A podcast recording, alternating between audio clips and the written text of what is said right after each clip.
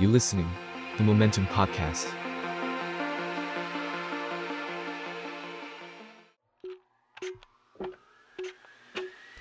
นัวแอเรีย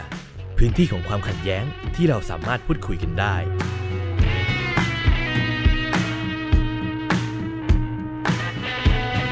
สวัสดีครับคุณผู้ฟังทุกท่านครับ ขอต้อนรับเข้าสู่รายการนัวแอเรียนะครับ พื้นที่ของความขัดแย้งที่เราสามารถพูดคุยกันได้นะฮะ วันนี้นะครับผมกฤตนายจงไกรจักรครับผมกองบัญธิการเดอะโมเมนตัมจะเป็นผู้ดำเนินรายการครับ แล้วก็ตามที่คุณเห็นในตัวตัมเนลของรายการ EP นี้นะครับว่าเราจะเป็นเรื่องของการพูดคุยเกี่ยวกับสัตว์ประหลาดที่ครองใจคนดูเนาะมายาวนานเลยแหละครับ ตั้งแต่โหยุคปีแบบ 60 เลยใช่ไหมครับก่อนนั้นหรือก่อนนั้นอีกใช่ไหม เริ่มที่ 50 นะ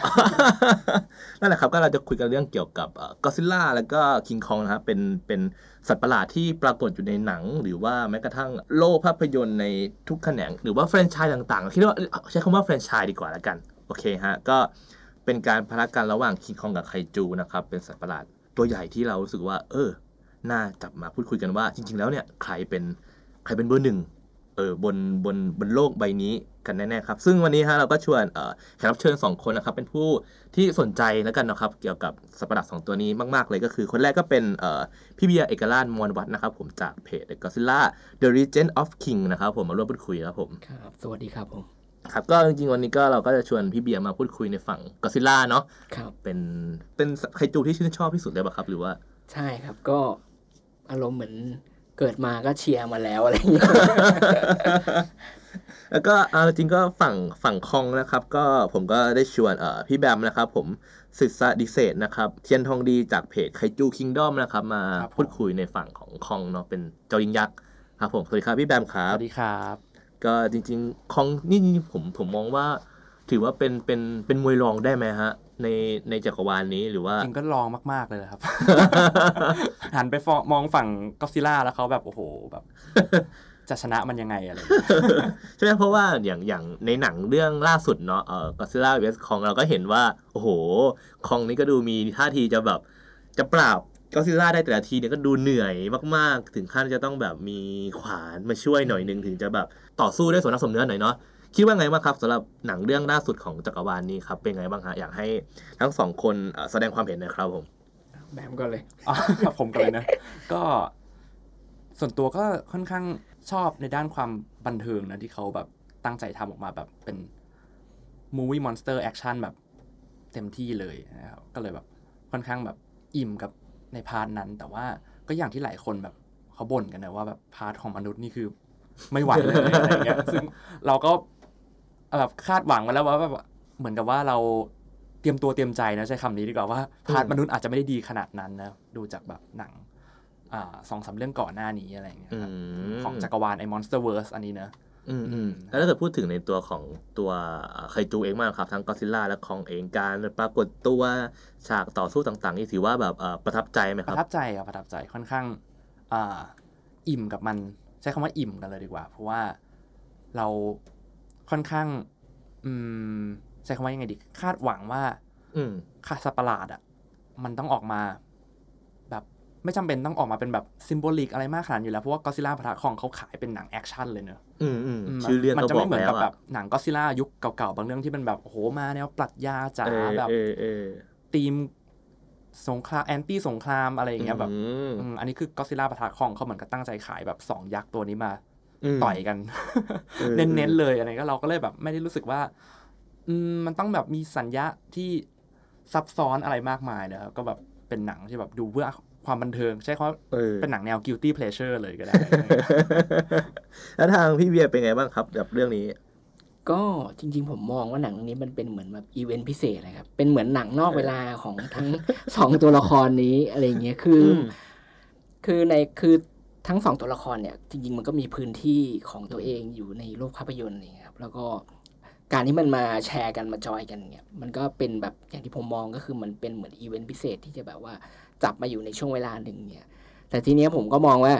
ออไอหนังต้นฉบับเนี่ยที่เขาเคยเจอกันมาก่อนในปี 1962 เนี่ยมันก็อยู่รับใช้ในอีกบริบทหนึ่ง เป็นโลกที่เอ่อาจจะมีปัญเรื่องการเมืองเรื่องเอเรื่องมีการ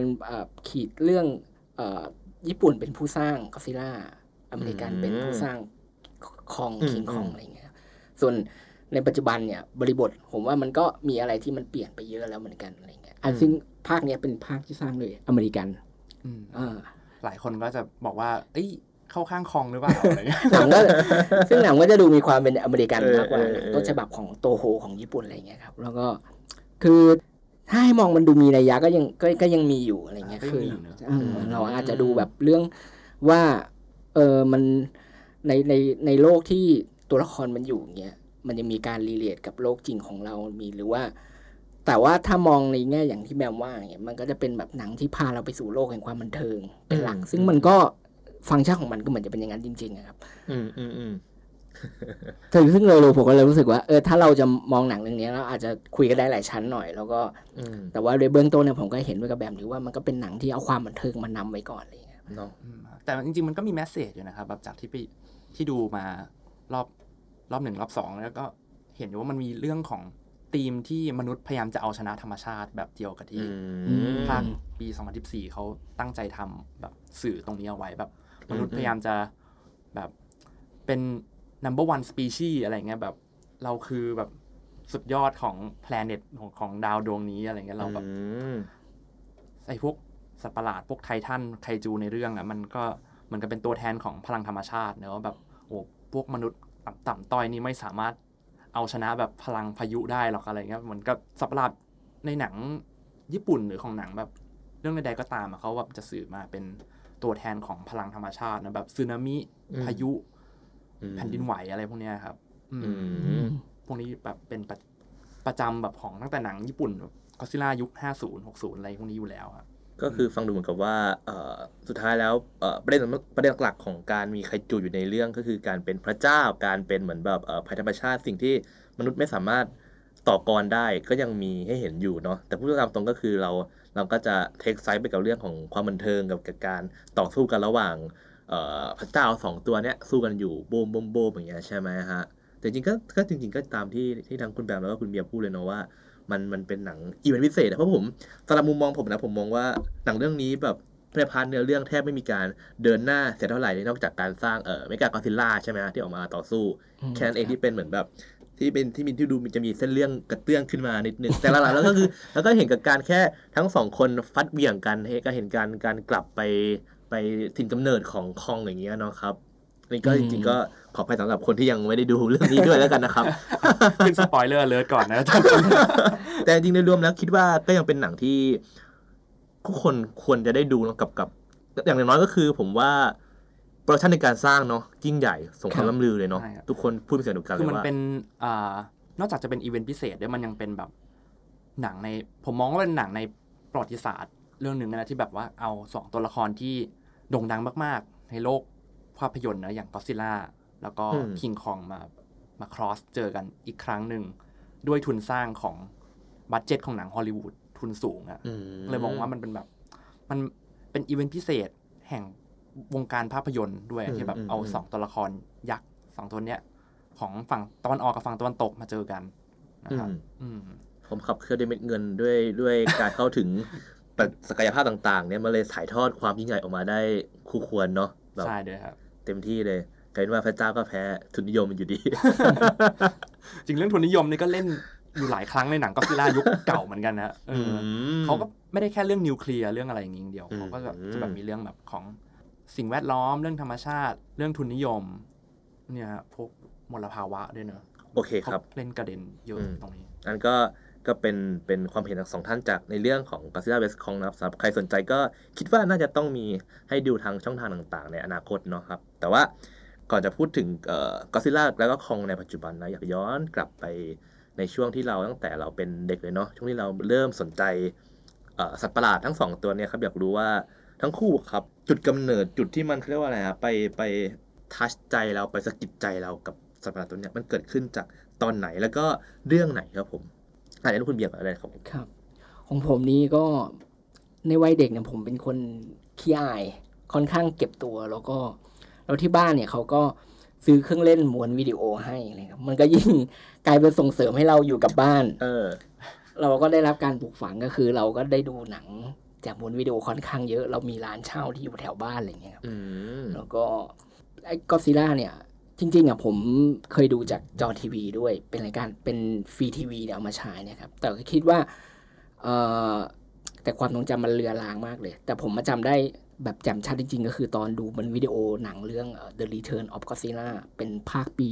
1984 ครับอืมอันนี้เป็นโมดิโอที่ที่บ้านซื้อให้แล้วก็เป็นหนังที่ค่อนข้างฝังใจ ตรงที่ว่าเออผมเห็นก็ซิล่าแล้วเนี่ย คือผมก็ว่าดูช่วงในวัยเด็กอะดูคิดว่าดูหนังสัตว์ประหลาดมาพอสมควร แล้วก็เป้าหมายของสัตว์ประหลาดมันไม่มีอะไรมากไปกว่าการดำรงอยู่เพื่อมีชีวิตรอดอะไรอย่างเงี้ยครับซึ่งมันทำให้มันแบบต้องไปขัดแย้งกับคน ต้องไปขัดแย้งกับสภาพแวดล้อม แต่ก็ซิล่าเนี่ย ไอ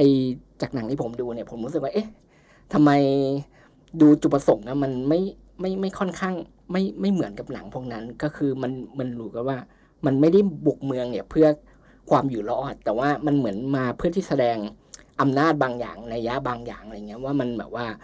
มันนี่เป็นแบบความเจ็บปวดของมนุษย์เป็นบาดแผลของสงคราม เก่าจากเอ่อยุคสงครามโลกอะไรเงี้ยคือมันก็สะท้อนเรื่องคือญี่ปุ่นเนี่ยเจอนิวเคลียร์ใช่ไหมครับครับ มันก็ทำให้ผูกฝังคนญี่ปุ่นมาว่าเอ่อความเลวร้ายของมนุษย์ที่กระทำต่อกันเองเนี่ยมันเป็นบาดแผลที่ใหญ่มาก แล้วก็มันส่งผลแบบพูดง่ายๆคือความหวัดกลัวนิวเคลียร์เนี่ยมันมาในรูปแบบของตัวก็อดซิลล่าครับ ทุกครั้งที่มัน เดินขึ้นฝั่งแล้วทำลายล้างเนี่ยอนุภาพมันก็ไม่ต่างไปจากระเบิดนิวเคลียร์เลยอย่างเงี้ยครับอืมแล้วก็หนังเรื่องเนี้ยเนี่ยในตอนท้ายเนี่ยเอ่อซึ่งสุดท้ายมนุษย์ก็เอาชนะก็อดซิลล่าได้ด้วยการเอ่อล่อเดินล่อให้มันไปตกภูเขาไฟ แล้วมันก็มีซีนท้ายเนี่ยทำให้ผมรู้สึกว่าปักกับอยู่กับตัวหนังก็คือ ปกติแล้วหนังสัตว์ประหลาดเวลามนุษย์เอาชนะได้อย่างเงี้ยทุกคนก็รู้สึกแบบแฮปปี้ดีใจหรือว่าคนดูก็จะรู้สึกปลอดโปร่งอะไรอย่างงี้ใช่ไหมครับ แต่ปรากฏว่าไอ้หนังก็อดซิลล่าเรื่องเนี้ยมันมันกลายเป็นว่าตัวละครคนเนี่ยที่เป็นญี่ปุ่นเนี่ยกลับเหมือนมาแสดงความอะไรอาวรณ์ที่มันกำลังจะเสียชีวิตนั่นแหละกำลังจะตกลงไปภูเขาไฟ ผมก็เลยงงว่าแบบ เอ๊ะ เดี๋ยวนะเดี๋ยวนะ ว่าแบบทำไมมายืนซึ้งเอกันอทำไมมายืนซื้อแล้วเดี๋ยวทำไมเราต้องอะไรอาวรณ์มาขนาดนั้น หรือว่าเราต้องไม่คอนเนคกับมันขนาดนั้นด้วยอะไรเงี้ยครับมันทำให้ผมแบบตอนเด็กก็คือเราเราดูหนังเราไม่ได้ดูสัญญาอะไรทั้งนั้นเราเป็นเพียงแค่เด็กที่เราอยากดูภาพ สัตว์ประหลาดถล่มเมืองอะไรเงี้ยเออแต่ว่าพอหนังมันมอบอิโมชันแบบอย่างนั้นอารมณ์แบบให้เราแบบนั้นเงี้ยมันก็ทำให้ผมรู้สึกสงสัยว่าเอ๊ะไอสัตว์ประหลาดตัวนี้มันยังไงของมันนะแล้วมันก็ทำให้มันรู้สึกว่าเออเออเราอยากสิ่งที่ก็ซิล่ามีแต่คองไม่มีกับสิ่งที่คองมีแต่ก็ซิล่าไม่มี คือผมคือผมยังไม่ไม่ไม่ไม่ได้อยากอยากอยากอยากจะได้แบบเชื่อว่าอะไรฮะ แนวคิดมุมมองของสัตว์ประหลาดตัวเนี้ยครับว่า สิ่งที่เขาคิดมันต่างจากคองยังไง หรือสิ่งที่คองคิดมันต่างจากก็ซิล่ายังไงอะไรอย่างเงี้ยครับอยากให้ทั้งสองคนช่วยอธิบายให้ฟังหน่อย อาจจะเป็นพี่เวียก่อนก็ได้ครับเออจริงๆก็ซิล่าเนี่ยมันค่อนผมว่ามันมีความเฉพาะตัวในแง่ของบริบทของผู้สร้างครับ คืออย่างที่ผมเกรินไปว่าเอ่อเคมีที่มันถูกต้องของก็ซิล่าเนี่ยมันควรจะเป็นคนญี่ปุ่น ซึ่งผมอืมคิดว่าตรงเนี้ยสิ่งที่มันทำให้มันแตกต่างจากคองก็คือ มันค่อนข้างอาศัยปูมหลังแล้วก็ความ relate เกี่ยวกับมันในพอสมควรอะไรเงี้ยครับ คือมันมีสิ่งน่าสนใจก็คือจริงๆกับญี่ปุ่นเนี่ยสร้างหนังก็อดซิลล่ามาเรื่อยๆ แล้วเขาก็พยายามที่จะให้คนรุ่นใหม่เนี่ยคอนเน c กับมัน แต่แต่ว่าก็อดซิลล่าเนี่ยมันก็ด้วยความที่มันปะว่านิวเคลียร์เป็นผลพวงจากนิวเคลียร์ซึ่งมันเป็นมาจากยุค 50 60 คือยุคนั้นเราอาจจะมีความหวาดกลัวนิวเคลียร์อยู่ แต่ว่าพอเวลาช่วงเวลาผ่านไปเนี่ยมันก็ไอ้คำเนี้มันก็ความน่ากลัวมันก็ลดลงแล้วฮะมันทำให้มันแบบว่าไม่สามารถแบบมาเรียกใช้คนดูได้อีกแล้วอะไรเงี้ยมันก็เลยแบบว่าก็ซิล่าเนี่ยมันก็พยายามที่ผู้สร้างก็จะพยายามจะปรับตัวมาโดยตลอด แต่ว่ามันก็มีบางช่วงที่มันไม่สามารถทำได้อะไรเงี้ยคือคนเขาไม่สามารถเรียกคนดูมาได้อีกแล้วอะไรเงี้ยพอหลังจากที่กระทั่งโตโฮเนี่ยคนที่ผลิตก็ซิล่าเนี่ยได้ทำชินก็ซิล่า มื่อปี 2016เนี่ยครับคือกลายเป็นว่าเขานำก็ซิล่ามาแบบจินตนาการใหม่ว่า เอ้ยถ้ามันบุกขึ้นมาอีกครั้งเป็นครั้งแรกคือเหมือนเป็นเป็นหนังรีบูตเลยอะครับ แบบประมาณอืมว่าก่อนหน้านี้คือหนังก็ซิล่าเนี่ยมันจะต้องไปเชื่อมต่อกับภาคแรกสุดที่มันเคยบุกโตเกียวเมื่อปี 1954อย่างเงี้ยครับแต่ว่าอันนี้เขาจินตนาการใหม่ว่า ถ้ามันโผล่มาในยุคละยุคโซเชียลอืมอืมอย่างเราเนี่ยเออเราก็ซิล่ามันควรจะแบบมีหน้าตายังไง แล้วก็มีแบบมี เราควรจะมองกับมันด้วยสายตาแบบไหนอะไรเงี้ยซึ่งกลายเป็นว่าชินก็ซิล่าเนี่ยเป็นหนังที่ฮิตมาก ๆ ในญี่ปุ่นอืมคือมันก็ทำให้เรารู้สึกว่า เอ๊ะจริง ๆ แล้วเนี่ยก็ซิล่าเนี่ย กับคนญี่ปุ่นเนี่ยยังคงที่จะทวินหาอยู่แหละ เพียงแต่ว่าคนรุ่นใหม่เขาเขาต้องการเอ่อเหลี่ยมมุมหรือว่าลักษณะบางอย่างที่ทำให้รู้สึกว่า นี่ไม่ใช่ตัวละครที่อายุแบบหกสิบกว่าปี แต่ว่าอืมต้องทำให้มันดูแบบเข้ากับยุคสมัยของเขาด้วยอะไรอย่างเงี้ยครับอืม แล้วก็เข้าสมัยกับยุคความเป็นไป แล้วก็แต่ว่าในหนังชินก็ซิล่าเนี่ยมันก็ยังมีการพูดถึงว่าก็ซิล่าเนี่ยมันก็ยังเป็นผลผลพวงความเลินเล่อความประมาทของมนุษย์ ความแบบเห็นแก่ตัวของเราอะไรอย่างเงี้ยครับแต่ว่าน้ำหนักมันอาจจะไม่ได้ดูเยอะมาก แล้วก็ไปเน้นของความเป็นแบบเอ่อภาพของนักการเมืองคนรุ่นใหม่ ที่พยายามจะเปลี่ยนแปลงประเทศ แล้วก็เหมือนตอนนั้นเนี่ยหนังเรื่องนี้มันสะท้อนมาจากเหตุการณ์ที่เหตุการณ์ที่ซึนามิอืมโอ้ใช่ไหมอ่าใช่ครับ เมื่อปี 2011ครับ ที่แบบว่ามันทองค่อนข้างทำให้คนญี่ปุ่นเนี่ยเอ่อเสียความมั่นใจไปกับรัฐบาลพอสมควร เพราะฉะนั้นแล้วหนังเรื่องนี้มันก็กลายเป็นว่าหยิบเรื่อง คือกลายเป็นก็ซิล่าเข้ามาเนี่ยเขาแสดงให้เห็นว่าก็ซิล่าเนี่ยพอมันปะทะกับระบบราชการของญี่ปุ่นเนี่ยอืมเออ มันจะล้มละเนระนาดขนาดไหน เราก็มีกลุ่มคนพระเอกเป็นนักการเมืองรุ่นใหม่ที่พยายามจะกอบกู้อะไรเงี้ยขึ้นมา คือมันทำแล้วผมมองว่านักคนญี่ปุ่นเนี่ย เขาดูแล้วเขาอินไปกับมันได้ง่าย เพราะว่ามันทำให้เห็นว่า เออเราบ้านเรายังมีเด็กรุ่นใหม่ที่ยังพร้อมจะใส่ใจบ้านเมือง พร้อมที่จะพาประเทศชาติให้อยู่รอดอะไรเงี้ยครับ ก็เลยทำให้แบบว่า เอ้ยหนังมันประสบความสำเร็จ แล้วก็กลายเป็นแบบทำให้ผมมองว่า มันมีความเฉพาะตัวอย่างเงี้ย ผมก็เลยมองว่าเป็นสิ่งที่มันคองไม่มีแน่ๆหมายถึงว่าในแง่ของพื้นที่อะไรบางอย่างอืมอืมกับความแบบเหมาะเจาะลงตัวของมันอะไรอย่างเงี้ยครับ คือเหมือนกับว่าก็อดซิลล่ามันจะมีความผูกติดกับคำว่าภัยพิบัติประมาณหนึ่งเลยใช่ไหมฮะใช่ครับซึ่งเหมือนแบบในสมัยก่อนคนอาจจะเกรงกลัวเอ่อระเบิดนิวเคลียร์เนาะของก็เลยกลายเป็นตัวแทนของสิ่งนี้ หรือว่าอย่างที่พี่เบียร์บอกเมื่อกี้ว่าเอ่อในชินก็อดซิลล่าอย่างเงี้ยก็มีภาพจำของเอ่อซึซึนามิใช่ไหมครับของก็กลายเป็นเอ้ยไม่ของก็ซิล่าก็กลายเป็นตัวแทนของสิ่งนี้เนาะไม่แน่ในอีกแบบสี่ห้าปีข้างหน้าก็ซิล่าอาจจะกลายเป็นแบบตัวแทนของแบบโควิด -19 ก็ได้ ใครจะไปรู้หรือว่าเกิดมันเป็นแบบภัยพิบัติที่มันแบบ ทำให้คนมันหวาดกลัวมากๆอะไรอย่างเงี้ยใช่ไหมครับ แล้วถ้าเกิดอย่างทางทางคองเองมากครับ คิดว่าจุดเด่นในในในอ g e n d a ในในมุมมองหรือว่าในในบทบาทของมันนะครับ ที่ทำให้มันโดดเด่นกว่าคองมาก ๆ ที่คองเอ้ยที่ที่ที่กว่าก็อดซิลล่ามากๆ ที่ก็อดซิลล่าจะไม่มีเนี่ย คืออะไรบ้างฮะจริง ๆ คองนี่ก็ไม่สามารถสู้ก็อดซิลล่าได้ในด้านของแบบ Physical ธีมเรื่องของแบบ layer เรื่องแบบอืมของแบบ เนื้อเรื่องอะไรอย่างเงี้ยแล้วเนี่ยเพราะว่าเขาตั้งใจทำมาเป็นหนังแบบบันเทิงแต่แรก adventure แต่แรกเลยอาจจะไม่แบบ scope มันอาจจะไม่ได้กว้างเท่าก็อดซิลล่าขนาดนั้น แต่ว่าจริงๆมันก็มีสิ่งที่ก็อดซิลล่าไม่มีอยู่แบบชัดเจนเลยคือ ด้านของแบบความเป็นมนุษยธรรมอะไรนะพวกศีลธรรมการแบบอ่าอย่างที่แบบในหนังเขาจับสัตว์มาไว้ในเมืองนะจับคลองมาแสดงไว้มันก็แบบแสดงแบบความแบบอีโก้ของมนุษย์ความแบบหยิ่งยโสของ มนุษย์กลุ่มหนึ่งที่คิดว่าแบบเราสามารถควบคุมธรรมชาติได้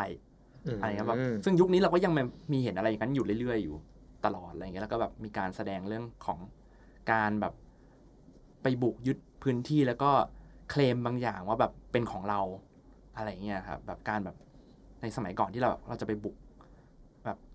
ดินแดนที่หนึ่งแล้วก็แบบยึดว่า เอ้ย อันเนี้ยปักธงอันเนี้ยของเรานะอะไรเงี้ย อืมครับอืมก็ซิล่ามันอาจจะไม่มีแบบเล่น ในด้านตรงนี้เท่ากับอืมของคองมากมากอะไรเงี้ยครับ อืมแล้วก็อาจจะที่คองมีแต่ก็ซิล่าไม่มีเนี่ยก็อาจจะเป็นเรื่องของ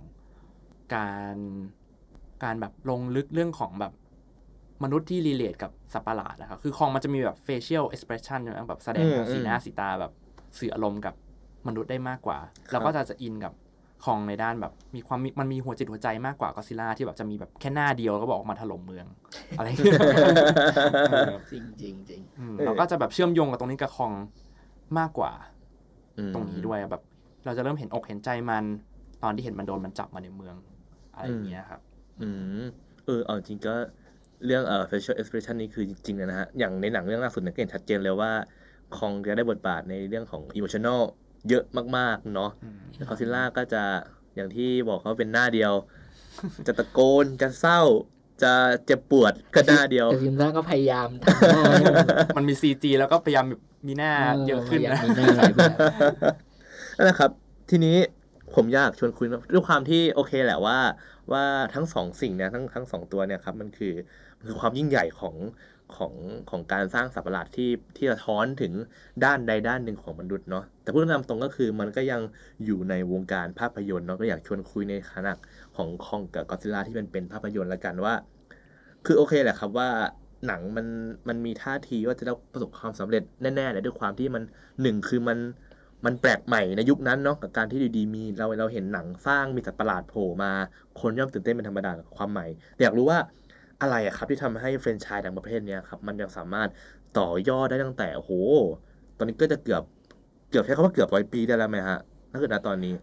ถ้าคองก็เกือบร้อยปีอะใช่ไหมฮะเออเนี่ยครับทำไมแฟรนไชส์หนังประเภทเนี่ยครับยังเกิดการทำต่อผลิตซ้ำนำมาผลิตใหม่ เรื่อยๆครับ คนยัง ยังหลงไหลอะไรอยู่ในในในหนังประเภทนี้ทั้งที่เอาความเป็นจริงก็คือ เราก็จะเห็นบทเดิมๆใช่ไหมฮะเราจะเห็นเอ่อแนวทางเดิมๆการการพัฒนาหรือว่า หรือว่าแม้กระทั่งรูปลักษณ์ต่างๆอะไรเงี้ยก็จะมีความค่อนข้างจะเหมือนเดิมมาก ๆเลยครับ แต่ว่าทำไมถึงยังจนถึงทุกวันนี้ยังยังเออยังรู้สึกว่ายังรอดูเรื่องต่อไปในอนาคตเลยด้วยซ้ำครับเพราะว่าอะไรฮะก็สำหรับผมนี่คิดว่าจริง ๆ มันอาจจะเป็นเรื่องของ จิตวิทยาเนาะในแง่ที่ว่าเหมือนหลีกหนีความเป็นจริงแล้วอะอืมส่วนหนึ่งแล้วก็เหมือนว่า บางทีผมว่าอย่างผมกับก็ซิล่าเนี่ย ก็จะดูก็แล้วจะรีเลทกันในแง่ที่ว่าสมมติว่าเราไม่ได้ดูแบบพื้นหลังปูมหลังอะไรมันมากเนี่ย เราก็จะดูภาพง่ายๆของการแบบสัตว์ประหลาดตัวหนึ่งตัวใหญ่ๆแล้วก็เดินเตะตึก โดยที่แบบไม่ต้องสนใจเลยว่ามันจะมีผลต้องมารับผิดชอบผ ลพวงที่เกิดขึ้นอะไรอย่างเงี้ยผมว่าในแง่หนึ่งที่พูดว่าจิตวิทยาเนี่ยมันรู้สึกว่ามันอาจจะเป็นแบบมันเป็น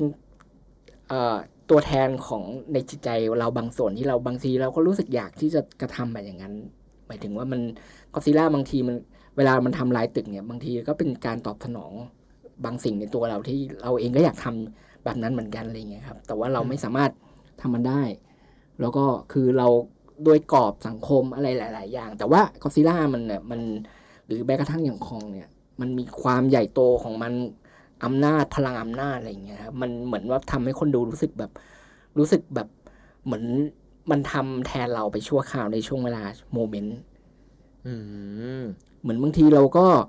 แค่อยากจะดูทุกอย่างทำลายกระจุยหมดเลยอะตอบสนองแบบภายในจิตใจลึกๆของอืเราอะมผมก็เลยคิดว่าอันนี้มันก็เป็นสิ่งที่แล้วแล้วมนุษย์เราเนี่ยก็น่าจะรีเลทกับพวกสัตว์อะไรอย่างเงี้ยเวลาเราเวลาเหมือนเราดูสารคดีสัตว์เงี้ยเราก็จะชอบที่จะดูสัตว์มันสู้กัน เราดูใช่ Animal Planet เงี้ยเพราะว่าเออมันเราอยากดูจระเข้สู้กับฉากชายป่าฉากล่ากันอะไรอเอย่างองี้อะไรใช่ไหมเงี้ยคมารับผมว่ามันตื่นเต้นใช่ครับ แล้วก็อีกอย่างหนึ่งก็คือ เราแล้วเราทั้งหมดนั้นเราอยู่ในพื้นที่ที่ปลอดภัยด้วย เรานั่งอยู่ในโรงหนัง มันเป็นพื้นที่ที่ปลอดภัย แล้วก็เรารู้สึกว่าพร้อมที่จะปล่อยใจไปกับมัน โดยที่เราไม่ได้รับอันตราย ผมว่ามันเป็นเขาเรียกว่าอะไรเป็นยา ชั้นดีที่จะแบบช่วยให้เราแบบไปถอนพิษกันเรื่อยๆอะไรเงี้ยผมก็เลยว่ามันซึ่งมนุษย์เราเป็นอย่างนี้มาตลอดแล้วมันก็ทำให้มันแบบว่ามีอายุที่ยืนยาวคือ เวลามีหนังสัตว์ยักษ์ออกมาเนี่ยมันก็ดึงดูดคนเสมอผมว่าน่าจะเพราะเหตุผลประมาณนี้ อืม ก็คิดเห็นเหมือนกับพี่เบียร์ก็มันก็เป็นการพาเราไปสู่พื้นที่ที่เราไม่ได้เจอในชีวิตจริงนะครับอืมอืมจริงๆมันก็เป็นข้อดีของภาพยนตร์ด้วยแหละเนาะครับ ที่มันเปิดโอกาสให้เราได้ได้ไปได้ไปดูอะไรที่ถ้าเกิดทำในในโลกจริง ๆ เนี่ยโอ้โหชิบหายแน่นอนแหละ แต่พอมันไปอยู่ในหนังอะเนาะมันมันเป็นพื้นที่ปลดปล่อยจินตนาการใช่อืมแล้วเราเราคงแบบโอ้โห ไปเดินเตะตึกพังแบบก็อดซิลล่าจริงๆคนเราไม่ได้หรอกจริงๆอะไม่ได้ครับทำได้อย่างมากก็ปาของในบ้าน เอออะไรอย่างนั้น แต่ก็คือเหมือน จริงๆนะมันคือการการผ่อนคลายเนาะความอืมความอัดอั้นหรือความกดเกลี้ยวอะไรเงี้ยปล่อยให้ก d z ซิล่าทำหน้าที่ของการแบบ destroy ทุกสิ่งทำลายทุกอย่างครับอะไรอย่างงี้ใช่ไหมล่ะครับอืมซึ่งซึ่งสิ่งเหล่านี้คิดในมุมมองของทั้งคู่คิดว่า มันลดถอยไปไหมครับ กับการที่มันโดนผลิตซ้ำมาเรื่อยๆ หรือว่ามันก็ยัง คงอยู่เหมือนเดิม ผมมองว่ามันก็มีอะไรที่สามารถต่อยอดได้อีกเรื่อยๆนะครับอืมอืมอืมถึงแม้ว่าจะมีแบบเล่นแมสเซจเดิมๆ อย่างเรื่องนิวเคลียร์เรื่องพลังธรรมชาติอะไรเงี้ยก็ซิล่ามันสามารถเล่น แล้วก็ทั้งของด้วยนะครับมันสามารถเล่นอะไรได้ใหม่ ๆ ได้อีกเยอะมากเลยมีประเด็นอีกหลายอย่างที่เราสามารถเอาแบบมาใช้ดัดแปลงกับตัวละครสองตัวเนี้ยอืมได้อีกในอนาคตผมเชื่อว่าหนังสัตว์ประหลาดน่าจะไม่มีวันตายหรอกก็คือมันยังสามารถแบบ ต่อ Adapt ยอดไปเรื่อยๆแดเนอะตามยุคสมัยได้เรื่อยๆเพราะอย่างก็อดซิลล่าอย่างเริ่มต้นมาที่อ่าหนังภาคแรกสุดอย่างเงี้ยเล่นเรื่อง anti นิวเคลียร์ anti สงครามเนี้ยจนมันแบบมาถึงยุคหนึ่งที่มันเป็นเล่นเรื่องทุนนิยม เล่นเรื่องของแบบสิ่งแวดล้อมอะไรเงี้ยเรื่องแบบอืมมลภาวะ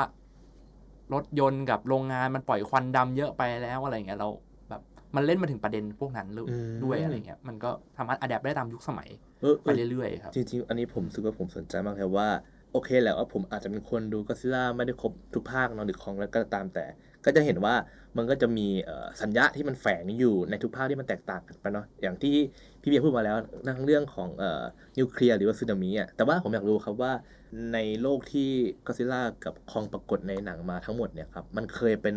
สัญญาตัวแทนของอะไรมาแล้วบ้างอะครับ นอกจากสองอย่างนี้อาจจะเริ่มจากก็ซิล่าโดยให้พี่เบียร์เล่าก่อนก็ได้ครับก็ซิล่าเนี่ยหลักๆเนี่ย ก็จะถูกจำในแง่อะเป็นบาดแผลสงครามอะไรเงี้ยครับอืม อืม หมายถึงว่าเราเวลาเราเห็นมันก็จะระลึกถึงว่า เราเคยผ่านสงครามโลกครั้งที่สองมาก่อน มีการใช้นิวเคลียร์มาก่อน แต่เมื่อหนังก็ซิล่ามันถูกสร้างไปเรื่อยๆ เนี่ยก็ซิล่าก็ถูกไปรับใช้ในแง่ที่ว่ามองก็ซิล่าเป็นเหมือนภัยพิบัติอย่างหนึ่งอะซึ่งเป็นสิ่งที่คนญี่ปุ่นเผชิญตลอดอยู่บ่อยๆอยู่แล้ว เพราะว่ามันจะมีฉากเอ่อเวลาที่ก็อดซิลล่าจะมาก็จะมีการเอ่ออพยพคนในเมืองอะไรอย่างเงี้ยครับแล้วก็มีมันมีบรรยากาศที่ค่อนข้างอิงกับความเออความรู้สึกของคนญี่ปุ่นจริง ๆ ว่ามันมีเคยมีการอพยพแบบนี้เวลามีสึนามิหรือแผ่นดินไหว ซึ่งเพราะฉะนั้นแล้วผมว่าก็อดซิลล่าเนี่ยมันค่อนข้างเข้ากับคนญี่ปุ่นอย่างเงี้ยที่ว่าเขาเขาเข้าใจคำว่าแผ่นดินไหวอะเพราะว่าก็อดซิลล่าเนี่ย เวลามันมามันก็ทำให้เกิดเอฟเฟกต์ทางภัยธรรมชาติแผ่นดินไหวสึนามิหรือว่าแบบอืมมันทำให้ซึ่ง อย่างคนไทยเราอาจจะไม่ได้เข้าใจใน sense อย่างนั้นว่าอืมอืมอืมเออเออเข้าใจแล้วว่าว่ามันทำไมญี่ปุ่นถึง relate มากกว่าเราเนาะใช่ครับ มันแบบเอามาเป็นตัวแทนของภัยพิบัติ แล้วก็นอกจากภัยพิบัติแล้ว พอยิ่งยิ่งสร้างไปกลายเป็นว่าก็อดซิลล่าเป็นเหมือนแบบเป็นเหมือนวัตถุทดลองในวิทยาศาสตร์ชิ้นใหญ่ เหมือนประมาณว่ามันมียุคหนึ่งที่ก็อดซิลล่าก็จะผู้สร้างสนใจเนี่ยว่าทำไมก็อดซิลล่าถึงเป็นอมตะทำไมก็อดซิลล่าถึงมีพลังมากมาย แล้วเราหาประโยชน์จากมันได้ไหม อะไรอย่างเงี้ยครับมันจะมียุคหนึ่งที่คอยพยายามแบบ เราจะเอาเซลล์มันมานะอ่าใช่เหมือนยุคยุคยุคเฮเซที่เขาจะเล่นเรื่องของอ่าพันธุวิศวกรรมอืมเข้ามาเกี่ยวด้วยครับแบบเอาเซลล์ก็อดซิลล่าแบบมาทำอะไรได้บ้างอะไรเงี้ยจนกลายเป็นไคจูตัวใหม่ๆเพราะว่าขึ้นมาอะไรยุคนั้นเนี่ยเหมือนคนก็จะตื่นกับเทคโนโลยีด้านไบโออะไรพวกนั้นมากขึ้นเรื่อยๆแล้วก็ตัดต่อ GMO อะไรพวกอืนี้มอืมมาไปจนถึงอีกระยะหนึ่งก็จะพูดถึงเรื่องภัยธรรมชาติมากขึ้น เพราะว่าโลกเราก็ดูเหมือนแบบอืมกับ ภัยธรรมชาติมันเริ่มกลับมามากขึ้นเรื่อยๆ แล้วก็กลายเป็นขยายวง มันไม่ได้แค่ในญี่ปุ่นที่เกิดขึ้นบ่อยละ มันมีแบบภัยอย่างอื่นมากมายทั่วโลกที่มันค่อนข้างคล้ายๆกัน แล้วก็ผมว่าล่าสุดอย่างโควิด เนี่ย อาจจะกลายเป็นบรรทัดฐานบางอย่าง คืออมผมว่ามันอาจจะเป็นเราอาจจะไม่ทันสงครามโลกกันแน่ๆ มันอาจจะฟังอืมดูไกลตัวมากเวลาเราพูด แต่ผมว่าอืมโควิด เนี่ยมันจะกลายเป็นเหมือนแบบบาดแผลของเราเออทำให้เราเก็ตว่า ไอ้ความกลัวในช่วงยุคโควิด เนี่ยทำให้เรารู้สึกมีผลกระทบออกมายังไงเนี่ยซึ่งผมว่าหนังก็ซิล่าหรือในอนาคตเนี่ยก็อาจจะแบบไปสำรวจเรื่องพวกนี้ อืมอืมโอ้แต่เอาจริงผมสนใจที่พี่บอกเลยว่า เออ เพราะว่าหรือว่าเราอะไม่ได้รีเลทกับกับกับพิบัติเท่าคนญี่ปุ่นเนาะมันทำให้เราเอ่ออินกับไคจูประเภทเนี้ยได้ไม่เท่าคนญี่ปุ่นเพื่อผมก็สนใจเพราะว่าเวลาเราเห็นฉากที่แบบ ผู้คนวิ่งหนีเข้าที่หลบภัยในหนังเราก็รู้สึกว่าก็ปกติทั่วไป ใช่ครับแต่ถ้าเกิดคนญี่ปุ่นก็คงจะรู้สึกว่าแบบ โห แม่งเคยเกิดขึ้นจริงกับชีวิตฉันครั้งหนึ่งนี่หว่า อะไรเงี้ยใช่ไหมครับเขาจะแบบอืม in กับครับช็อตนั้นแบบมาก ๆ เลยเนาะ ว่าญี่ปุ่นเขาแบบมีแผ่นดินไหวบ่อยนะอะไรอืเงี้ยอืมอืม เขาก็จะแบบมีการเตรียมพร้อมอพยพอะไรเงี้ยอย่างโรงเรียนประถมอะไรเงี้ยเขาก็จะมาแบบมีเตรียมซ้อม เหมือนเราซ้อมหนีไฟอะไรเงี้ยแต่เขาแบบซ้อม หนีแผ่นดินไหวอะต้องมุดใต้โต๊ะนะเต้องแบบเวิ่งไปที่จุดรวมพลต้องทำอะไรอย่างนี้อย่างนี้อะไรเงี้ยเขาก็จะแบบ relate ได้ถึงแม้เขาไม่เคยเจอภัยพิบัติพวกนี้มากับตัว แต่เขาก็อาจจะแบบอืมเข้าใจเคยว่าเข้าใจว่าแบบอะความน่ากลัวของมันเป็นเอยังอไงอะความไรรู้สึกเป็นยังไงเนาะครับ แล้วถ้าเกิดอย่างอย่างฝั่งคองมากครับคุณแบครัมบคิดว่านอกจากที่มันเป็นเหมือนแบบเอ่อสัญญาของการบุกรุกของพื้นที่ของชนเผ่าเนาะใช่ไหมครับ มันมีสามารถเป็นอะไรได้อีกบ้างครับสำหรับคองในแต่ละเวอร์ชันเลยฮะรู้ สึกว่าคองมันเป็นตัวละครที่ทัชได้มากกว่าก็อดซิลล่าง่ายตรงที่ มันไม่จำเป็นต้องรู้ภูมิหลังมาก่อนแบบก็อดซิลล่าก็ได้แบบ ไม่ต้องมารู้เรื่องสงคราม ไม่ต้องรู้อืมเรื่องแบบอ่าภัยพิบัติอะไรเงี้ยครับไม่ต้องเป็นต้องเป็นคนญี่ปุ่นก็สามารถดูหนังคิงคองแล้วรีเลทกับมันได้อืมมันเหมือนกับเป็นการมองตัวละครตัวหนึ่งเหมือนกับเป็นตัวละครแบบคนคนหนึ่งอะไรเงี้ยครับนะครับที่อยู่ในพื้นที่ที่แบบมันเป็นแบบเจ้าป่าเป็นแบบยิ่งใหญ่อะไรอย่างนี้เนอะเราก็มองมันว่ามันกับเป็น คนมีอำนาจคนหนึ่งที่เพื่อย้ายพอย้ายไปอยู่อีกที่หนึ่งแล้ว มันกลายเป็นแค่แบบ nobody อะไรอย่างนี้ก็ได้นะผมมองว่าอย่างนั้นอืมเขาใช้คำว่าอะไร white supremacy ป่ะแบบคนขาว แบบไปอาจจะไปจับคนผิวสีมาจากแอฟริกา แล้วก็พอมาอยู่ที่กลางกรุงนิวยอร์กปุ๊บเขาก็จะแบบการแบบทำอะไรไม่ถูกเลยแบบพออยู่นู่นเขาเป็นแบบเป็นคิงพอมาอยู่ที่ที่นี่เออพอมาอยู่ที่แบบเมืองคอนกรีตปุ๊บเขาก็แบบ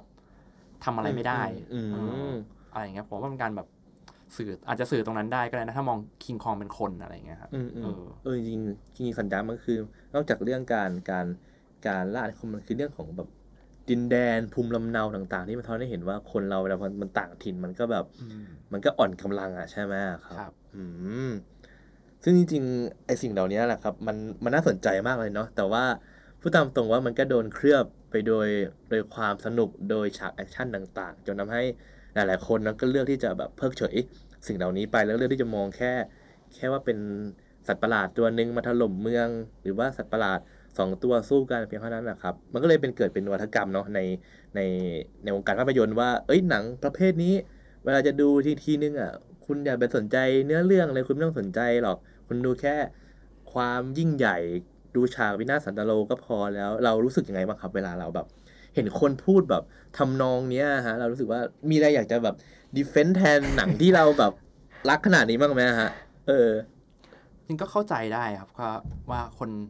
บางกลุ่มก็จะบอกว่า โอ้ไม่ต้องสนใจแบบ part บทของตัวละครมนุษย์หรอกดูแต่สัตว์ประหลาดต่อยกันก็พออะไรเงี้ยผมก็เข้าใจตรงตอนจุดนั้นได้ แต่ว่าก็อยากจะให้เขา get หน่อยว่าฝั่งตัวละครมนุษย์อะมันก็เป็นส่วนช่วยผลักดัน part ของสัตว์ประหลาดเนะเป็นการแบบช่วย เสริมเนื้อเรื่องแล้วก็พัฒนาแบบประควบคู่กับทางฝั่งของสัตว์ประหลาดไปด้วยได้พร้อมกันนะอืมมันมันแบบอาจจะเป็นเล่าเรื่องของอ่าสมมุติเป็นเด็กคนหนึ่งที่อาจจะรีเลทกับตัวละครสัตว์ประหลาดตัวนั้น อาจจะสื่อจิตใจถึงกันได้อะไรเงี้ยแบบที่เราเห็นแบบในคองภาคล่าสุดนะก็ซิล่าปะทะคองที่จะมีเด็กคนหนึ่งที่เขาแบบสื่อสารกับคองได้อืมแล้วมันก็จะเป็นการช่วยแบบคุยกับ ฝั่งมนุษย์ว่าสัตว์ประหลาดมันรู้สึกยังไง อะไรอย่างเงี้ยอืมมันก็อาจจะช่วยสื่อนะเพราะสัตว์ประหลาดมันพูดไม่ได้เนอะแล้วก็จะครับแบบในหนังสมัยก่อนเขาอาจจะมีพวกตัวละครมนุษย์ที่ทำอย่างนั้นได้เหมือนกันอย่างหนังในหนังชุดกาเมล่าหรือว่าหนังก็อดซิลล่าแบบเก่าๆบางเรื่องนี้ก็จะมีตัวละครแบบมนุษย์ที่มีพลังจิต สื่อจิตกับก็อดซิลล่าแบบตอนนี้ก็อดซิลล่าแบบมันมันไม่มันไม่ happy นะที่มนุษย์แบบมันทำอย่างนี้แบบทำสิ่งแวดล้อมเสียหายอะไรเงี้ยแบบมันก็จะมีแบบพวกอะไรอย่างเงี้ยที่เราแบบ ค่อนข้างมองว่ามันมันสำคัญกับในบทฝั่งมนุษย์เหมือนกัน เนี่ยครับ อืม แล้วถ้าเกิดอย่างฝั่งพี่เบียร์ความรู้สึกไงครับเวลาเจอคอมเมนต์แบบนี้ จริง ๆ ก็ถ้าเกิดเวลาเจออะไรแบบเนี้ย ผมจะพยายามมองไปที่จุดประสงค์ของผู้กำกับอะครับ คนทำหนังว่าเขามองต้องการทำหนังเรื่องนี้ในฟังก์ชันแบบไหน คืออมถ้าเกิดเขาตั้งใจที่จะทำให้มันเน้นความบันเทิง เน้นแบบอะไรอย่างนี้ เราก็ต้องแบบ มองไปตามกรอบนั้น หรือว่าเขาถ้าตั้งใจว่าเรื่องนี้อยากให้มันมีความแบบทำให้คนดูคิดตามไปด้วยเราก็มองไปทางกรอบนั้นอะไรเงี้ยแต่ผมจริง ๆอะผมเป็นคนที่ชอบดูหนัง ผมว่าทุกคนแหละชอบดูหนังสนุกนะซึ่งผมรู้สึกว่า ไอ้หนังที่มันคิดยากๆหรือเราต้องคิดตามมันก็มีความสนุกในแบบของมันถูกไหมครับอืมเพียงแต่ว่ามันอาจจะไม่ใช่รสรสนิยมสำหรับทุกคนหรือว่าเป็นความสนุกสำหรับทุกคนอะไรอย่างเงี้ยอืม แบบนี้ผมผมนึกถึงที่เจมส์คาเมรอนเคยพูดไว้ตอนเขาทำหนัง Terminator ครับ คือเขาบอกว่าจริงๆ ถ้าเขาทำหนังเรื่องนี้โดยมีนัยยะแบบเขาจะพูดถึงเรื่องของความน่ากลัวของโลกอนาคตจากสิ่งที่เราสร้างโดยที่เราแบบไม่ทันระวังตัวควบคุมมันหรืออะไรเงี้ยครับเขาบอกว่าถ้ามันเล่าสารนี้ตรงๆ คนดูจะไม่รับแน่ๆ แต่ถ้าเกิดเขาทำหนังในรูปแบบอย่างนั้นใส่ความบันเทิงมีหุ่นไล่ล่าอืมหญิงสาวอะไรอย่างเงี้ย มันทำให้คนดูรู้สึก ตอนดูอะมันตึงคนดูได้ แต่ว่าตอนที่คนดูเดินออกสิเขาก็เริ่มเขาคนดูจะเริ่มคิดแล้วว่าเอ้ยเออหนังเขาเล่าอะไรนะเมื่อกี้อะไรเงี้ยมันจะทำให้คนเรารู้สึกว่ากลับมายังคิดถึงหนังอยู่อืมคือมียังมีจุดที่ทำให้เรากลับมาคุยกันแบบนี้อะไรอย่างเงี้ยครับอืมแต่ถ้าหนังบางเรื่องเนี่ยเขาจะเอาแต่บันเทิงอย่างเดียวก็เดินออกจากโรงมาก็ทิ้งจบแค่นั้น เหมือนเราดูกินป๊อปคอร์นเสร็จอะไรเงี้ยแต่ว่าถ้าแบบอืมอย่างเจมส์คาเมรอนเนี่ยเขาบอกเขาอยากจะ ให้คนดูสนุกไปกับหนังแหละ ตอนดูคือสนุกกับแบบหนังไปเนียนๆเลย แต่พอถึงเวลาเราเดินออกมาแล้วก็จะเริ่มคิดเรื่อยอ๋อเอ้ยมันมีจุดนั้นจุดนี้ด้วยนะ อะไรอย่างเงี้ยมันพูดถึงเรื่องอนาคตมีเรื่องความหวาดกลัวของคนมีความแบบการใช้เทคโนโลยีที่มันดูไม่ถูกต้องอะไรอย่างเงี้ยครับซึ่งผมคิดว่าก็ซิล่ามันก็หรือแม้กระทั่งคองเนี่ยมันก็คล้ายๆกัน ตอนดูเราก็เนียนไปกับมัน สนุกไปกับความเอนจอยบันเทิงของมันแต่ว่าพอ เวลาเรามาคิดถึงเนี้ยที่เรามาพูดย่อยๆอย่างเงี้ยมันก็โอ้โหมันเออเออมันมีเออแปมันมีลกอะไรๆไม่พูดเยอะเลยเนาะใช่ครับซึ่งผมอะเป็นคนเชื่อในขนมครับหมายถึงว่าหนังผมมองหนังเนี้ยเออเออมันต้องเคลือบเป็นขนมก่อนแล้วให้ยื่นให้เด็ก แล้วเขากินจนเขาสามารถแบบเจอส่วนที่ขมได้อะมันต้องสักวันหนึ่งอะครับ ไม่ว่าโดยวิธีใดวิธีหนึ่งเขาอาจจะฟังจากคนอื่น หรือตัวเองค้นพบได้เองอย่างเงี้ยอืมผมเป็นคนเชื่อใน ขนมโอ้โหแล้วผมผมเลยมองว่าง่ายมากเลยนะหนังเออต้องสนุกไว้ก่อนนะครับ มันเป็นเรื่องที่นำมามีมีขนมเค้กแล้วแบบข้างในเป็นไส้มียาอยู่แต่ผมว่าเด็กโกรธนะประมาณดีครับเอาคือเพื่อพูดกันแบบนอกเรื่องนิดนึงก็คือการทำหนังอะเนาะมันต้องมีแบบเรียกว่าอะไรนะเนื้อหากับวิธีการเล่าเนาะครับ เราจะมาแบบเนื้อหาหนักๆเลยอืมดีมาให้แบบเลคเชอร์เรื่องก็ซิล่าเลยก็ไม่ไหวอะใช่ไหมอะฮะแบบ แต่เราก็ต้องมีวิธีการเล่าให้มันดูโดดเด่นให้มันดูน่าตื่นเต้นเร้าใจเนาะจริงๆมันก็เป็นเป็นความเป็นเป็นเป็นเป็นแพทเทิร์นของหนังที่สำเร็จทุกเรื่องเลยนะเอาผมยกตัวอย่างง่ายๆอย่างเช่นแบบ อย่างพาราไซอย่างเงี้ยเราพูดถึงความเหลื่อมล้ำกันอะอืมเขาก็ไม่ได้มาพูดกันแบบจริงจังต้องโต้งขนาดนั้นใช่เขาก็ใช้ฉากฆาตกรรมเขาก็ใช้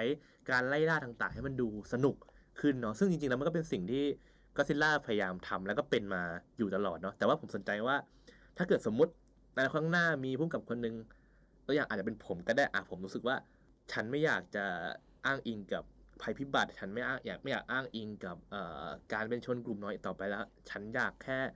ระเบิดภูเขาเผากระท่อม เตะเบืองมั่วๆตัวไปเรื่อยๆแค่นั้นพอ ยังจะชื่นชอบหนังก็ซิล่าประเภทนั้นไหมฮะจริง ๆ มันก็เหมือนกับเป็นจริงหมันน้าก็ที่ของแฟนดู อยู่แล้วนะที่แบบต้องดูแต่ว่าชอบไม่ชอบไหมที่ต้องแบบหลังจากดูแล้วอีกทีหนึ่งอืมอืมหมายถึงว่าอืมก็เราก็มองว่ามันก็เป็นอีกอีกสิ่งหนึ่งที่เกิดขึ้นในประวัติศาสตร์ของหนังชุดนี้อะไรอย่างเงี้ยครับอืม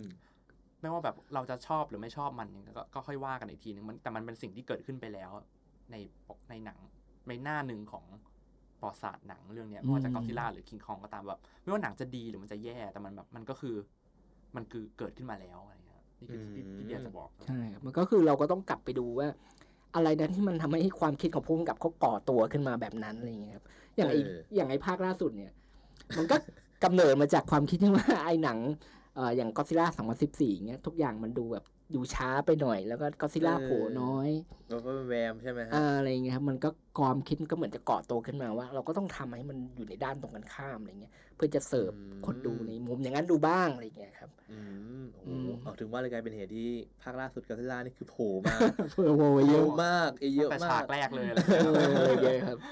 อืมเออทีนี้อยากรู้ว่า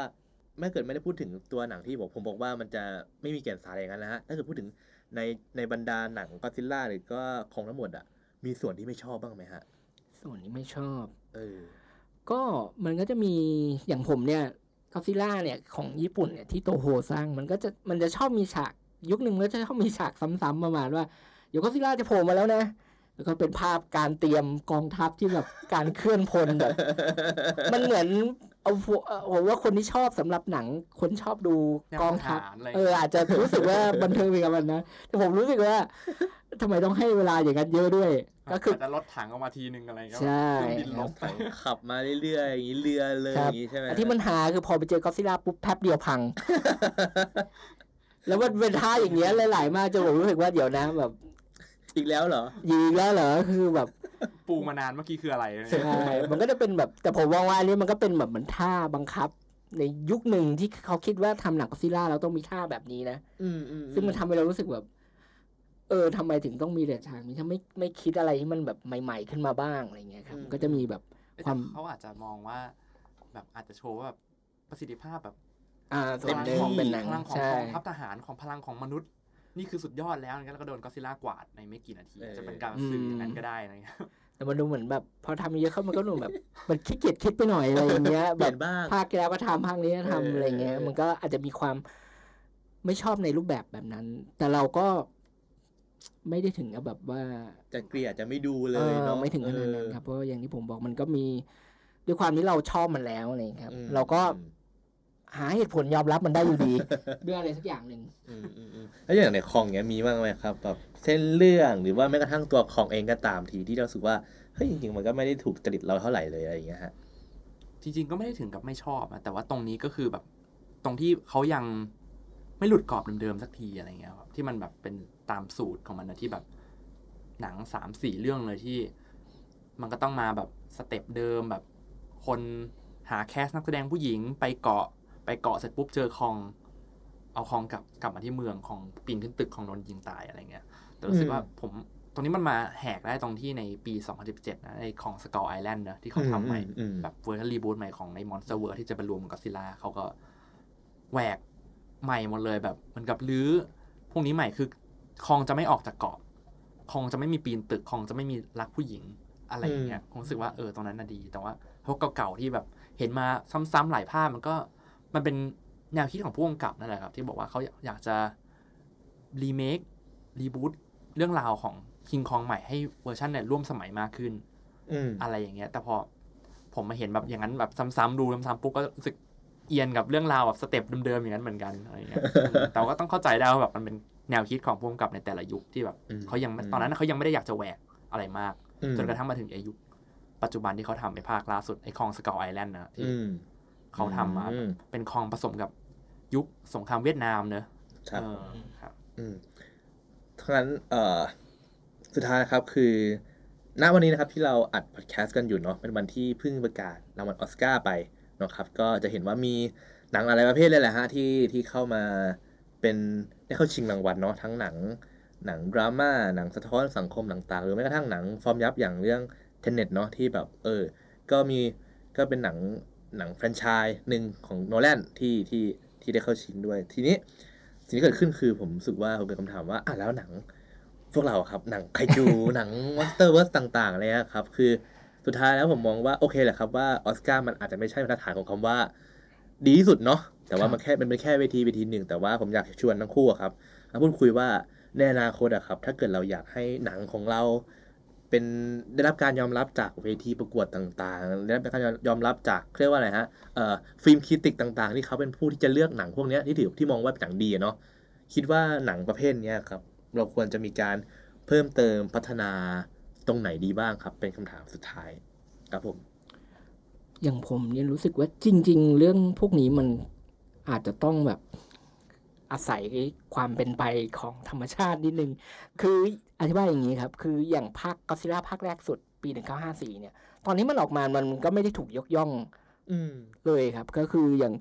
เอ่อที่ญี่ปุ่นเนี่ยนักวิจารณ์เขาก็แบบพูดว่าหนังเรื่องนี้เป็นการหากินกับเอ่อคือก่อนหน้านี้มันมีอุบัติเหตุของเรือประมงที่หลุดเข้าไปอยู่ในเขตการทดลอง นิวเคลียร์ของอเมริกา แล้วลูกเรือได้รับผลกระทบได้รับรังสีอะไรอย่างเงี้ยครับ ซึ่งอันนี้ก็เป็นหนึ่งในแรงบันดาลใจที่ทำให้หนังเรื่องนี้ก่อขึ้นมาอืมเขาก็มองว่าหนังเรื่องนี้มันแบบหากินกับความเจ็บปวดเออเจ็บปวดที่ซ้ำอะไรอย่างเงี้ยเออเออแล้วก็แต่ว่าหนังนั้นมันพอหนังมันออกไปฉายนอกประเทศ แล้วก็เหมือนกับนักเอ่อวิจารณ์ต่างประเทศเนี่ยก็แบบเอ้ยหนังเรื่องนี้มันกลายเป็นพูดถึงบริบทสงครามนะอืมคือเขาสามารถอ่านไปถึงเมสเซจที่พุ่มกับ สอดไว้ได้อะไรเงี้ยครับ มันก็กลายเป็นค่อยๆ เริ่มพูดถึงกันมาว่า เอ้ยกอซิล่าจริงๆ มันไม่ใช่หนังสัตว์ประหลาดเกรดบีนะ มันมีอะไรแบบดีๆ ซ่อนอยู่อะไรเงี้ยครับ แล้วถึงในญี่ปุ่นอะ ถึงจะเริ่มกลับมามองอีกทีว่า เออจริงด้วยแฮะ ก็คือที่ผมจะบอกก็คือบางอย่างมันก็อาจจะเป็นเรื่องของธรรมชาติในแง่ที่ว่า หนังเวลามันด้วย ใช่ลงเวลามันด้วย แล้วก็แต่ว่าถ้าเกิดหนังก็ซิล่าที่มันแบบมีคุณภาพมาก ๆ แล้วก็ได้รับการยอมรับจากนักวิจารณ์ทั้งมีเวทีรางวัลอะไรเงี้ยครับซึ่งเป็นเวทีรางวัลในญี่ปุ่นเนี่ยก็คือชินก็ซิล่าอันนี้คือนักวิจารณ์ก็ยอมรับอย่างพร้อมเพรียง ว่าค่อนข้างแบบคุณภาพสูงมากอืมผมว่าไอ้ชินก็ซิล่าเนี่ยค่อนข้างใกล้เคียงสุดแล้ว ถ้าเกิดว่าถ้าต้องเอาหนังก็ซิล่าไปฉายเมืองคานอะไรอย่างเงี้ยครับอืมหนังเรื่องนี้คือไม่ไม่เคอะเขินเลย คือไปฉายแล้วไม่ได้ดูแบบ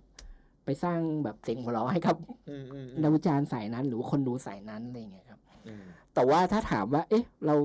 จะมีปัจจัยอะไรที่มันทำให้หนังก็ซิล่ามันสามารถแบบไปไกลถึงขั้นอ่าในดินแดนของหนังรางวัลอะไรได้เนี่ยผมว่าบางทีมันอาจจะต้องอยู่ที่มันก็ต้องอาศัยความสามารถของคนทำพอสมควรเหมือนกันครับ อย่างพ่วงกับที่จะแบบว่า พามันไปได้ไกลแค่ไหนจากสิ่งที่มันเป็นอยู่อะไรเงี้ยครับ เพราะว่าเพ ราะผมมองว่าถ้าเกิดเวทีหนังรางวัลเนี่ยส่วนใหญ่เขาพยายามหาอะไรใหม่ ๆ หรือว่าความรู้สึกบางอย่างที่มันพาไปได้ไกลอะไรเงี้ยครับ ถ้าเกิดว่าอยู่ที่มันก็ผมว่ามันอยู่ที่คนทำแล้วก็บางทีมันก็อยู่ที่ยุคสมัยว่า บางทีแล้วเราไอชินกอซิล่าคือดีที่สุดในยุคของเราแล้ว อนาคตเนี่ยเราอาจจะต้องรออีกสักช่วงเวลาหนึ่งที่มันเกิดอีกอีกเอ่อโมเมนต์หนึ่งหรือว่ามีคนทำที่พร้อมแล้วที่จะมาทำมันอะไรเงี้ย มันก็อาจจะเกิดปรากฏการณ์แบบชินกอซิล่าหรือว่าหนังกอซิล่าที่มันโดดเด่นอยู่แล้วอะไรเงี้ยผมว่ามันอืมธรรมชาติของหนังอะมันจะมีความเป็นแบบอืมแต่ละแฟรนไชายมันมีเบอร์เจ๋งๆของมันอยู่นะครับเพียงแต่ว่าผมว่ามันเป็นเรื่องธรรมชาติเนี่ยที่ต้องรอเวลารอคนที่ใช่มาทำอะไรประมาณนี้ครับอืมอืมเหมือนกับคองก็เหมือนกันนะเพราะว่าอย่างคองเวอร์ชันแรกสุดเนี่ยมันก็เป็นหนังแบบบุกเบิกหนังด้านเทคนิคพิเศษอะไรเงี้ยเป็นแบบมันเป็นยุคแรกเลยที่ใช้แบบ stop motion กับพวกเทคนิคนู่นนี่นั่นแบบเต็มที่แบบผลักดันสุดๆ เลยอะไรเงี้ยแบบยุคนั้น ถ้าเรามามองว่าแบบยุคนั้นที่เขายังไม่มี CGI อย่างเงี้ยอืมเขาทำไอ้พวกนี้ได้ยังไงวะเขาทำแบบฉากคิงคองปะทะทีเล็กออกมาแบบดูยิ่งใหญ่อลังการอย่างนั้นได้ยังไงอะไรเงี้ยก็มันก็เป็นทางด้านของ special effect แต่ยุคนี้มันก็ CG มันแบบมันไม่ไม่สเปเชียลแล้วอะเราแบบเราเห็น CG แทบทุกเรื่องเลยอะไรเงี้ยแต่ถ้ามองมายุคนั้นแบบก็ต้องมองว่าคิงคองมันเจ๋งจริงอะไรเงี้ยในเรื่อง บุกเบิกทางด้านของไอเดียเรื่องของการทำเทคนิคพิเศษอะไรพวกเนี้ยครับ ส่วนทางด้านถ้าจะไปออสการ์นี่ก็เหมือนกับที่พี่เบียร์บอกคือต้องรอแบบผู้กำกับ หรือว่าผู้สร้างสักคนที่จะมีแบบวิสัยทัศน์ที่จะอืมผลักดันตัวละครให้มันแบบไปในโซนนั้นได้อะไรเงี้ยครับแต่ปีเตอร์สันนี่ก็ค่อนข้างใกล้เคียงนะครับหมายถึงใกล้ว่าเคียงนะอืมอืมอืมตอนนั้นคิงคองได้เข้าชิงสาขาเทคนิคพิเศษหรือว่า อืม น่าจะอะไรประมาณนั้นซึ่งนะตอนนั้น Kong Skull Island ได้ใช่ไหม ไม่ถึงไม่ไม่ใช่ได้รางวัลแต่ว่า ได้เข้าชิงอืมอืมทำไมถึงแบบว่าปีเตอร์สันเนี่ยคือพื้นฐานเขาก็ประสบสำเร็จมาจาก The Lord of the Ring ใช่ไหมครับครับที่มันผมค่อนข้างคุณภาพสูงมาก พอมาเขามาทำคิงคองเนี่ย คนก็ดูเหมือนไว้ใจโดยอัตโนมัติไปเลยว่าเนี่ยด้วยชื่อชั้นเขาใช่ครับมันก็เลยแล้วคนรู้สึกว่านี่ไม่ใช่หนังสัตว์ประหลาดลวกๆแน่ๆอะไรเงี้ยอืผมรู้สึกว่า เออมันอยู่ในมันต้องอยู่ในมือของคนที่ใช่ อืมน้องผมนึกถึงหนังอย่างอวตารอย่างเงี้ยนะครับที่ เอาตารมาพร้อมกับเทคนิคพิเศษต่างๆเนาะเทคโนโลยีในการทำหนังที่มันถูกที่ถูกเวลาพอดีอวตารเนี่ยเป็นหนังที่ประสบความสำเร็จมากๆเลยผมเลยมองว่าในอนาคตคอซิล่ามันอาจจะ หรือว่าแม้กระทั่งของก็ตามก็จะไปอยู่จุดนั้นได้ ถ้าวันหนึ่งมันถูกที่ถูกเวลาถูกคนด้วยใช่ไหมครับ เออ มันก็ต้องเราดูกันไปเนาะว่าอนาคตมันจะเป็นยังไงแต่สุดท้ายแล้วคิดว่ายังมองทั้งคู่เนาะยังมองยังมองอยู่ว่า ยังไงแฟรนไชส์นี้ไม่มีวันตายแน่นอน คนยังจะลงหลงรักแล้วก็ ลองหาอะไรใหม่ๆดูอยู่แน่นอนเนาะคนก็ยังพร้อมจะจ่ายเงินอืมเพื่อดูมันอยู่ คืออย่างก็ซิล่าเนี่ย มันพิสูจน์ตัวเองมาแล้วแบบหกสิบอืมกว่าปี แล้วถึงจุดหนึ่งมันหาซีนกลับมาได้ตลอดอะไรอย่างเงี้ย มันมีช่วงตกต่ำช่วงที่หายไปเป็นสิบปีมีครับในระหว่างทาง มันมีช่วงนี้ทุกคนหมดหวังไปกับมัน แต่มันก็กลับมาได้ตลอดจนรู้สึกว่า มันก็อย่างนี้แหละ ส่วนคองเองเนี่ย ผมว่ามันก็เป็นอะไรที่แบบ คือคองในแก่กว่าก๊อต แล้วแต่ว่าหนังน้อยกว่าด้วย แล้วก๊อตเนี่ยไอ้แล้วคองเนี่ยก็เป็นหนึ่งในแรงบันดาลใจหลักของไอ้อืมหนังก็ซิล่าภาคแรกสุดด้วย ผมว่ามันรีเลทกันมาก ๆ แล้ว คือทุกคนมันก็ดูเหมือนอยู่ในวงจรนี้นะอืมเพราะฉะนั้นแล้วผมก็มองว่าอย่างคองก็ไม่มีวันหายไปแน่ๆนะครับอืมคองมันอยู่ในอ่าทางด้านของ pop culture มากกว่าก็อดซิลล่านะครับเราจะเห็นแบบแค่ไอคอนเป็นเห็น ลิงตัวใหญ่ที่ปีนที่สูงๆที่จะไม่อืมไม่ใช่ตึกก็ได้เงี้ยคนก็จะไม่นึกถึงว่าเอ้ยอันนี้เป็นการแบบพา r o ดี้คิงคองเป็นการเออเป็นแบบอืมอะไรเงี้ยมันกับเป็นการแฝงอยู่แบบอืเนียนมๆแปลว่าแบบเป็นการแบบสื่อถึงคิงคองอะไรเงี้ยแบบแค่เป็นแค่ลิงตัวใหญ่ๆจับผู้หญิงแค่เนี้ยเราก็แบบสมองเราก็จะนึกถึงแบบคิงคองแล้วอะไรเงี้ยผมรู้สึกว่าคิงคองเนี่ยมันค่อนข้างแมสกว่ากว้างกว่าก็ซิล่าด้วยคิงคองก็ไม่น่าจะหายไปง่ายได้ง่ายอืมๆอืมสุดท้ายคือผมอยากจะสรุปว่า ถึงแม้เนาะก็ซิล่ากับคองในเรื่องมันจะเป็นศัตรูกัน แต่ถ้าเกิดพูดในแง่ภาพยนตร์เนี่ยมันคือสิ่งที่มันเกื้อหนุนกันและกันมาโดยตลอดนะครับ ก็อีพีนี้ก็ถือว่าครบเครื่องของก็ซิล่าทั้งในแง่ของ